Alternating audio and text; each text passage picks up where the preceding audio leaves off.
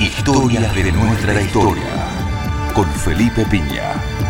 Carlos Francisco Sergio Mujica Echagüe nació el 7 de octubre de 1930 eh, de un matrimonio de gente muy bien, digamos, este, de familia, como se decía entonces. Eh, por ejemplo, Carmen Echagüe, su mamá, era descendiente directa de Pascual Echagüe, aquel héroe de, Obligado, ¿no? De la Vuelta de Obligado. Y Adolfo Mujica había sido un diputado conservador entre 1938 y 1942 y canciller de Frondizi. Estudió en Nacional Buenos Aires, seguiría seguramente la, carrera de su papá, ¿no? Ya tendría asegurado trabajo, estudio jurídico, todas estas cosas en derecho. Pero se dio cuenta que su vocación era el sacerdocio, entra al seminario y ahí escribe un primer libro que se llama El católico frente a los partidos políticos. Todavía de una postura un poco más cercana a lo que era la procedencia familiar. ¿no?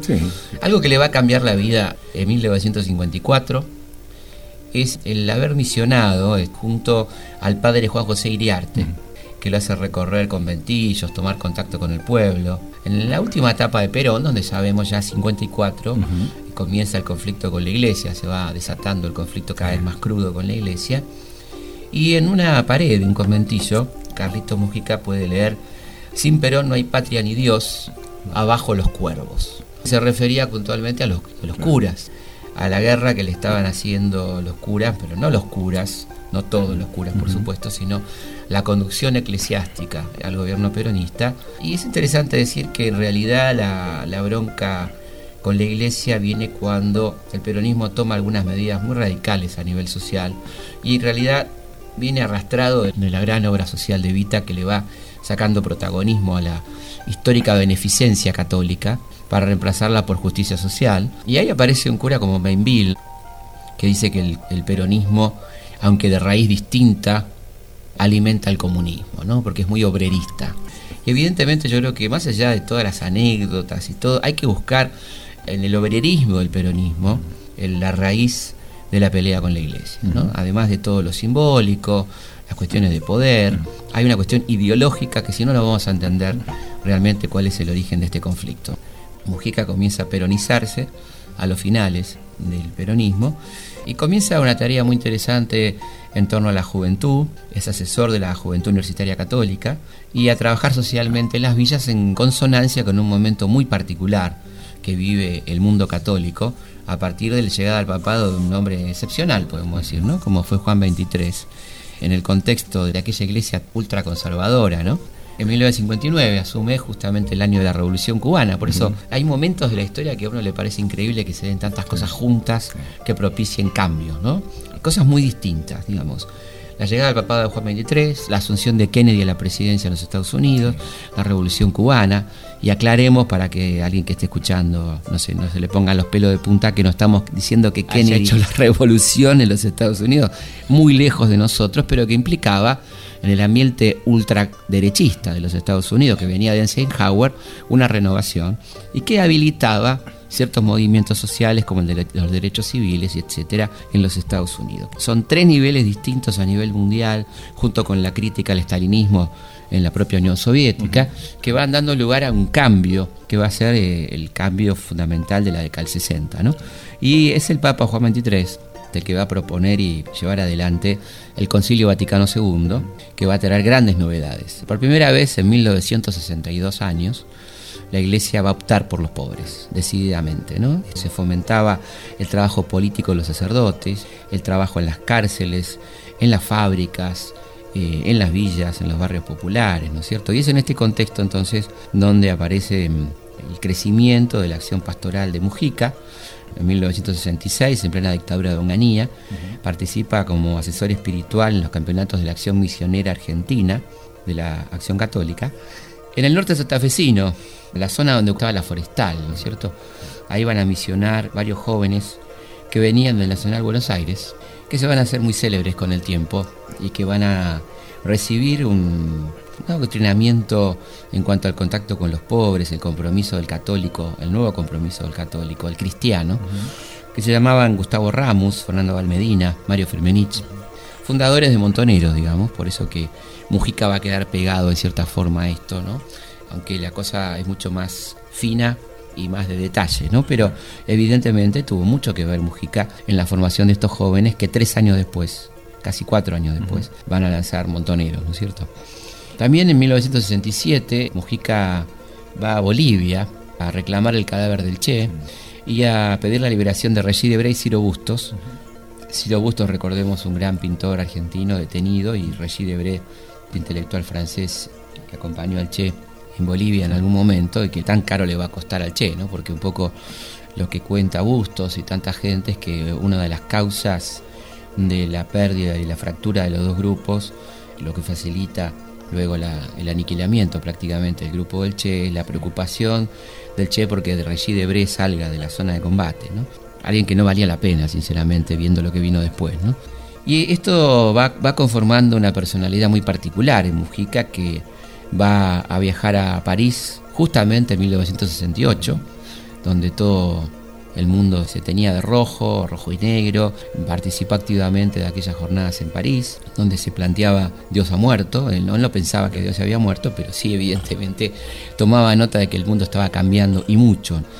Y es ahí donde se lanza un poco al calor de Medellín, de aquella conferencia episcopal latinoamericana, donde se profundiza la opción por los pobres en América Latina en particular, donde nace el movimiento de sacerdotes por el tercer mundo, del cual Mujica va a ser una figura relevante.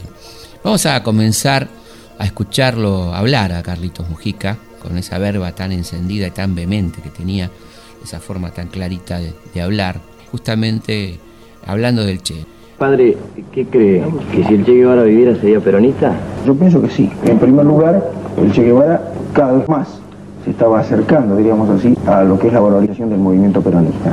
¿Usted cree que nunca fue peronista? No, no, él fue gorila incluso en su momento luchó en la fuga contra el peronismo, pero los hombres sufren una evolución, un proceso. En la medida en que él empezó a ponerse en contacto con el pueblo, ¿no es cierto? Y hay muchos sectores marxistas que en el momento que empiezan a trabajar en contacto con el pueblo empiezan a valorar al movimiento concreto y real a través del cual hoy el pueblo se expresa. Le toca vivir una época muy convulsionada a Mujica porque recordemos que vuelve a la Argentina cuando se está produciendo el Cordobazo, donde todo está cambiando, evidentemente hay una una gran convulsión popular, vendrán las puebladas de segundo Rosariazo, segundo Cordobazo, etcétera, en todo el país, el nacimiento de la lucha armada, ¿no? donde ahí hay una serie de, acontecimientos como la detención del padre Carbone, que era un compañero de él, que Mujica defiende fervientemente, y la muerte en combate de Ramos y Abal Medina, donde Carlos Mujica va a hacer una homilía en ese velorio, en un acto de, gran valentía, ¿no es cierto? Hay una, una interesantísima conexión porque Hernán Benítez, el, histórico confesor de Vita,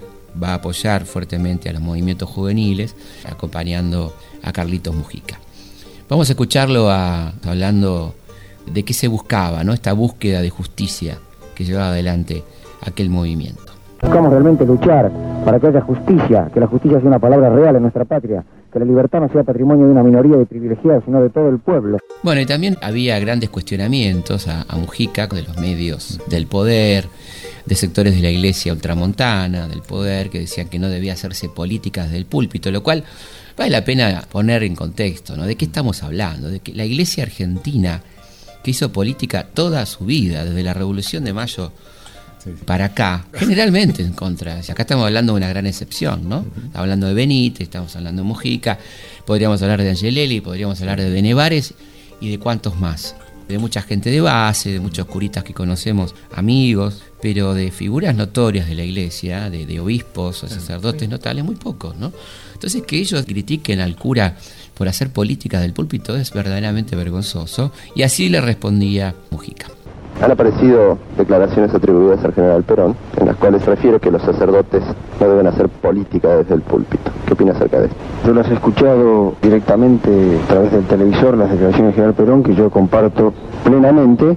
El general Perón ha señalado que no debe utilizarse el púlpito para hacer política partidista, pero que la Iglesia debe fundamentalmente anunciar el reino de Cristo que no es de este mundo, aunque tiene una enorme influencia en este mundo. Evidentemente en aquel momento del que estamos hablando, comienzo de la década del 70, había una discusión muy fuerte en nuestra sociedad sobre el uso de la violencia por parte del pueblo. Cuáles son las raíces y cuáles son los motivos de esto. Y lo explicaba muy bien Mujica en un programa televisivo. Él decía esto en torno a las características de nuestro pueblo. Pueblo sencillo y humilde es profundamente pacífico. Lo que sucede es que nuestro pueblo, ese pueblo humilde y pobre, es el que padece terriblemente la violencia.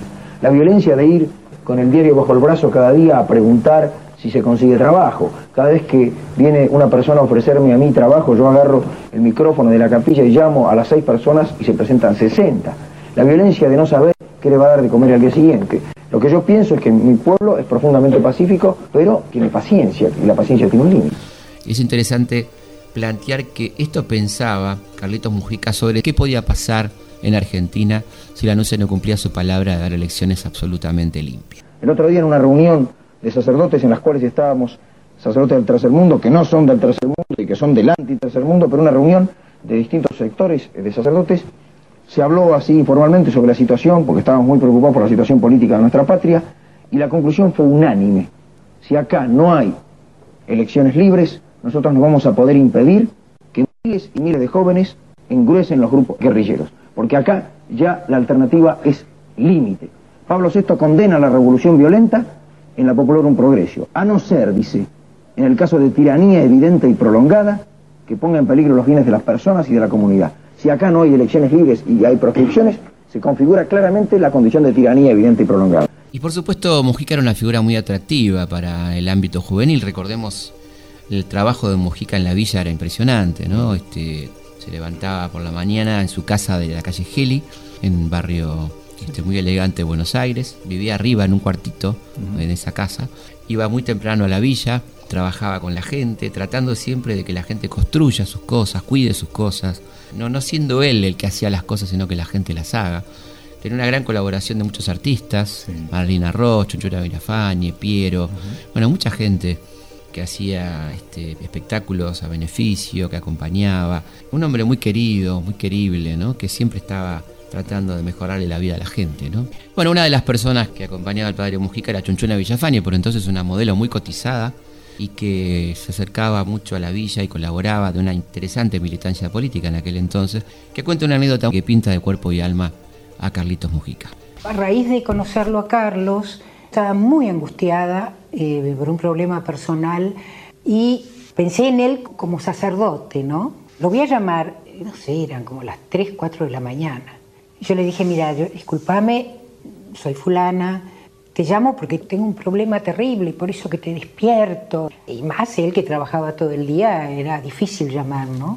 Y entonces me dijo una cosa muy, muy linda, que es, me dijo, no, yo te agradezco enormemente que me llames porque mm, lo que vos me estás dando es, es tanto poder, me siento tan bien de pensar que alguien despierta a otro a las 4 de la mañana porque crees que yo te voy a dar algo maravilloso, que yo te agradezco. Alguien que trabajó muy de cerca fue Ricardo Capelli, un querido amigo, que estuvo muy cerca de él y que puede contar como nadie cómo era un día de trabajo, cómo era la vida de Carlitos en la villa laburando, corriendo con la gente, corriendo hospitales, exigiendo que los atendieran, haciendo quilombo, golpeaba puertas, mangaba, exigía, era positivo.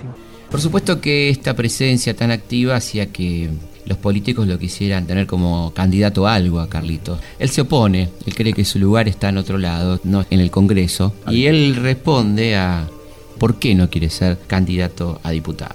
He agradecido eh, el hecho de que se me propusiera esa candidatura, pero pienso que las exigencias a mis hermanos de la villa eh, me exigen no aceptar por el hecho de que eh, esta tarea, que yo la estimo un privilegio que Dios me ha dado, el poder estar junto a mis hermanos trabajadores, a mis hermanos los pobres, me exige todas mis energías. Y en esa, en esa cuestión de la entrega, Carlitos va dando algunas señales de hasta dónde llegaba su compromiso, ¿no? Lo que él entendía que debía ser un idealista. Padre, le preguntaban cómo se hacía la revolución. En primer lugar, pareciera que acá el compañero hace un cierto reproche a los idealistas. Yo pienso que los únicos que han cambiado el mundo han sido los idealistas. El más grande de todos los idealistas ha sido Jesucristo, que soñó que un día los hombres todos íbamos a dejar de ser pecadores y dio la vida por eso. Yo creo que el que no es idealista es un cadáver viviente. También tenía muy claro cuáles eran las opciones en, en aquella Argentina de comienzos de los 70 en cuanto a la opción dependencia o liberación, en este caso en boca de Carlos Mujica. ¿Usted cree que en ese socialismo nacional puede existir, puede producirse la alianza de todas las clases sociales en Argentina? Y si es así, ¿cómo se concretaría esa alianza? Yo pienso que sí, que en esta primera etapa, que personalmente discrepo con el esquema que tiende hoy a privilegiar como primera instancia la lucha de clases, que es un esquema marxista que a mi juicio es una expresión de colonialismo cultural en nuestra patria. Un esquema importado del marxismo europeo que no responde a la realidad y los que han sido los protagonistas de este esquema en la Argentina históricamente siempre funcionaron contra el pueblo. Acá la, opción fundamental es o dependencia o liberación nacional. Y en esta primera instancia creo que pueden unirse distintos sectores, fundamentalmente la, clase trabajadora como expresión eh, mayoritaria de estos sectores, pero también otros sectores que se incorporen a la clase trabajadora. Como decía Camilo Torres cuando les hablaba a los estudiantes, ustedes deben ascender a la clase popular, deben hacerse pueblo. Entonces puede darse una conjunción de sectores que luchen contra esos intereses para iniciar ese proceso de liberación. ¿Cuáles eran los objetivos que tenía Mujica políticamente, un hombre confiesamente peronista? Primero, ¿para qué debía servir un gobierno popular? ¿Para qué necesitamos un gobierno popular? Esto decía Carlos Mujica al respecto. Pienso que la solución para mis hermanos de la villa la tienen que encontrar mis hermanos de la villa. Acá de lo único que se trata es que haya un gobierno que le permita al pueblo organizarse y realizarse a sí mismo. Precisamente en este frente de villas que ahora están realizando las villas, no están esperando que venga un gobierno tal o cual para organizarse. No hay que esperar que los de arriba haya papitos, como dije antes, que solucionen las cosas. Y en torno al regreso de Perón, esta era la opinión de Carlitos Mujica. Con el padre Bernaza hemos redactado una pequeña declaración que si usted me permite la voy a leer en sus rasgos esenciales. Se trata de un suceso histórico, este acontecimiento del regreso del general Perón, que responde a un largo y profundo anhelo de nuestro pueblo. Pensamos que puede ser realmente el eje de la reconstrucción nacional, el eje de la verdadera paz. Lo que empezamos a ver ahí, sabemos todos que por un lado el, peronismo era gobierno, en, la figura del doctor Cámpora, la presencia oscura de López Rega, ¿no? en un área muy sensible que necesariamente le iba a vincular con Mujica, que es bienestar social. O sea, alguien que está buscando ayuda para su tarea social tenía que estar en contacto con López Rega. Esto fue absurdamente interpretado, podemos decir, por algunos sectores de la izquierda peronista, como si Mujica hubiera cambiado, se hubiera tornado un colaborador o algo por el estilo, porque aceptaba un cargo de asesor en ese momento. Y es, interesante escuchar a la propia Mujica sobre esta cuestión y su relación con bienestar social.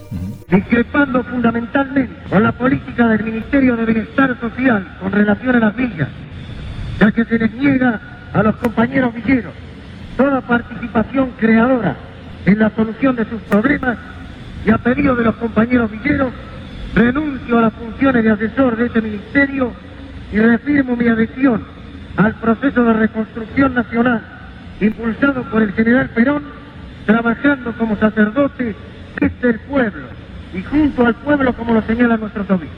Además era un hombre que hacía diagnósticos muy claros en torno a, a cuáles eran las necesidades de la gente, ¿no? ¿Cuál es el principal problema de la dignidad, de la incorporación de esta gente a la política, a la vida? Y fundamentalmente el tema del trabajo. Esto decía Mujica en torno a cuáles eran los problemas de su gente.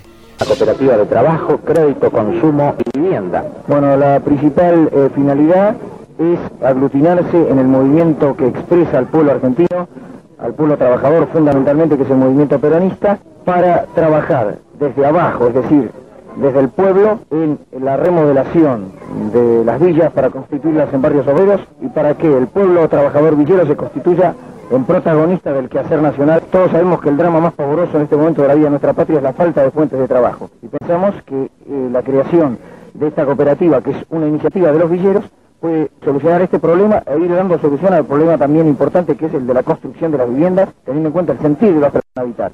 La cosa se va poniendo complicada para Carlos Mujica, vienen aprietes de, muchos lados, fundamentalmente de la AAA que lo vive amenazando, y hay distintas opciones de entrevistas, pedidos de ayuda al episcopado, reuniones con Aramburu, que era entonces el cardenal, y cuenta justamente Ricardo Capelli que la respuesta de, Aramburu fue que Carlos estaba en manos de Dios. Algo tremendo, realmente. Eh, Mujica se va quedando solo. El momento político que se ve era muy bravo, estamos hablando de mayo de 1974. Hacía poco tiempo que se había producido el enfrentamiento en Plaza de Mayo entre Perón y los montoneros. Y es en ese contexto es donde se va a producir finalmente lo que todos más o menos esperaban, de que esas amenazas se concretaran, lamentablemente. Y es así como ocurrió el atentado que le va a costar la vida al padre Carlos. ¿Quién lo puede contar mejor que la persona que estuvo al lado de él y que sufrió en su propio cuerpo una balacera tremenda que cae junto a Mujica, que es Ricardo Capelli? Vamos a escuchar el relato de cómo fue el atentado contra Carlos Mujica contado por Ricardo Capelli, quien estuvo a su lado en ese momento tremendo. Yo venía adelante en la ventanilla a borbotones de sangre, sacando el pañuelo por la ventanilla para pedir paso, con un dolor terrible. Nos pusieron en camillas separadas, tuvimos un rato muy largo sin que nadie se ocupara de nosotros, con un dolor que es muy feo, los golpes de las balas todavía los seguía sintiendo no solamente en el cuerpo, sino en mi mente, con un dolor porque sabía que estaba muy muy cerca de la muerte y mi amigo de toda la vida también. ¿no?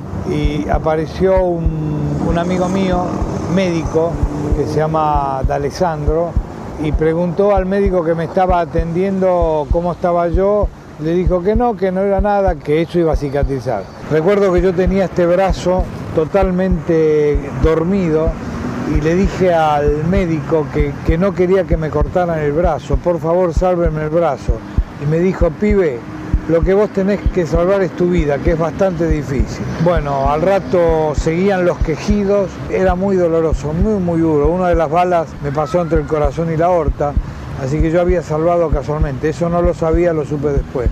Carlos me dijo en un momento que ya era desesperante, me dijo, Ricardo, fuerza que salimos. Es increíble pensar que una persona que había recibido tantos balazos pudiera decir eso.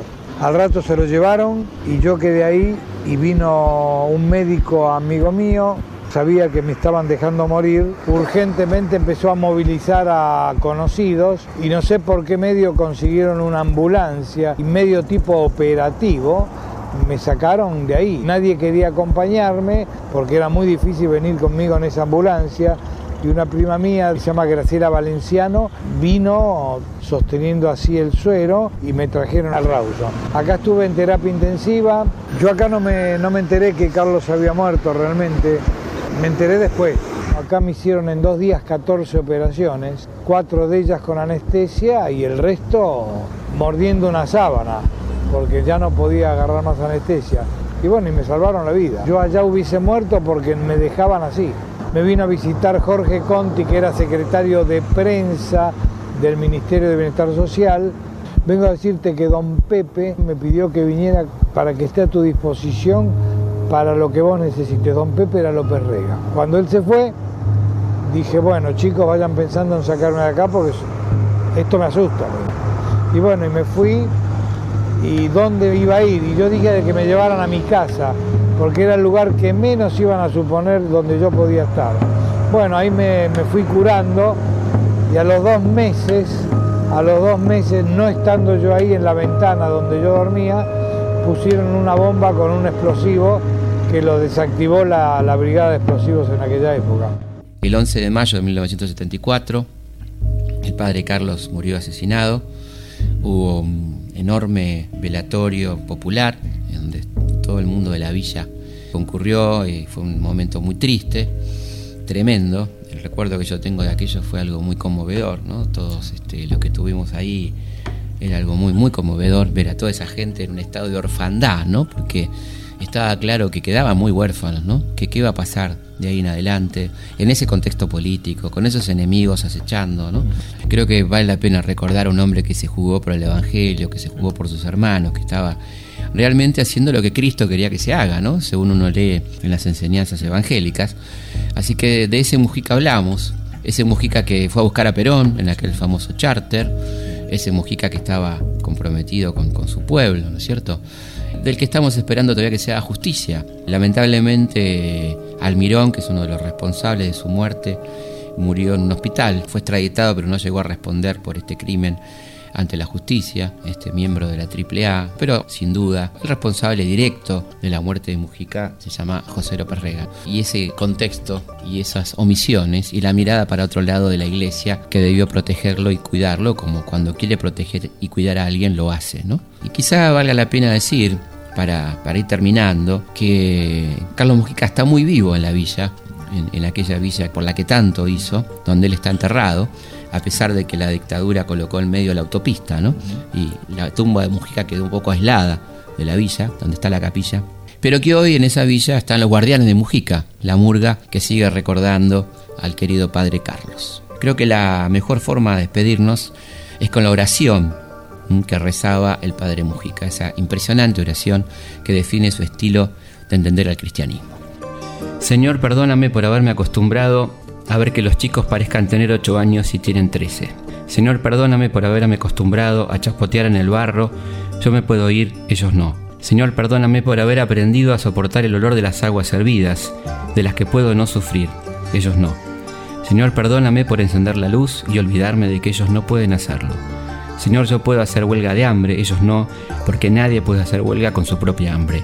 Señor, perdóname por decirles no solo de pan vive el hombre y no luchar con todo para que rescaten su pan. Señor, quiero quererlos por ellos y no por mí. Señor, quiero morir por ellos, ayúdame a vivir por ellos. Señor, quiero estar con ellos a la hora de la luz. Vaya este programa a la memoria del querido Carlito Mujica.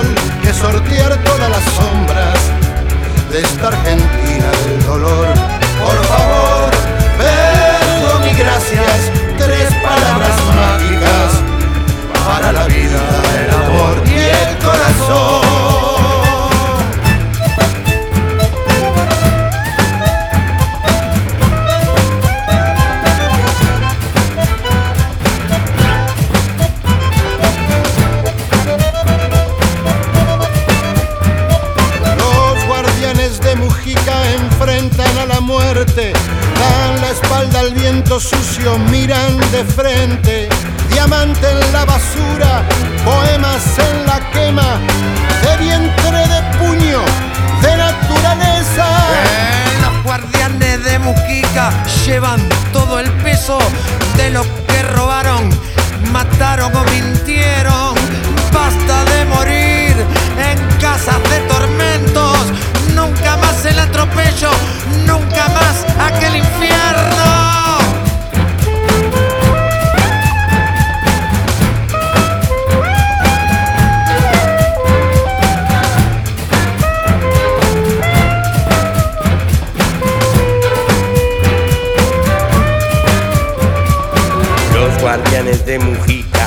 llevan a Pugliese en tatuajes credenciales por los días que se vienen. Amanecen con un reto, van de pueblo en pueblo, levantan al caído, estudiantes y murgueros. Es más fácil ponerle un velo al sol que sortear todas las sombras de esta Argentina del dolor. Por favor, perdón y gracias tres palabras mágicas para la vida.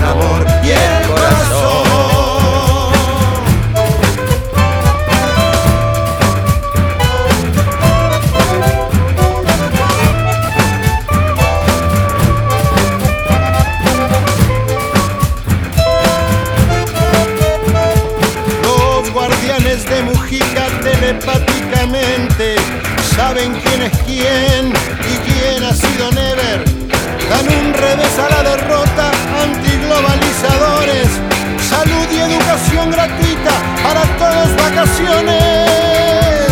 Es más fácil ponerle un velo al sol que sortear todas las sombras de esta Argentina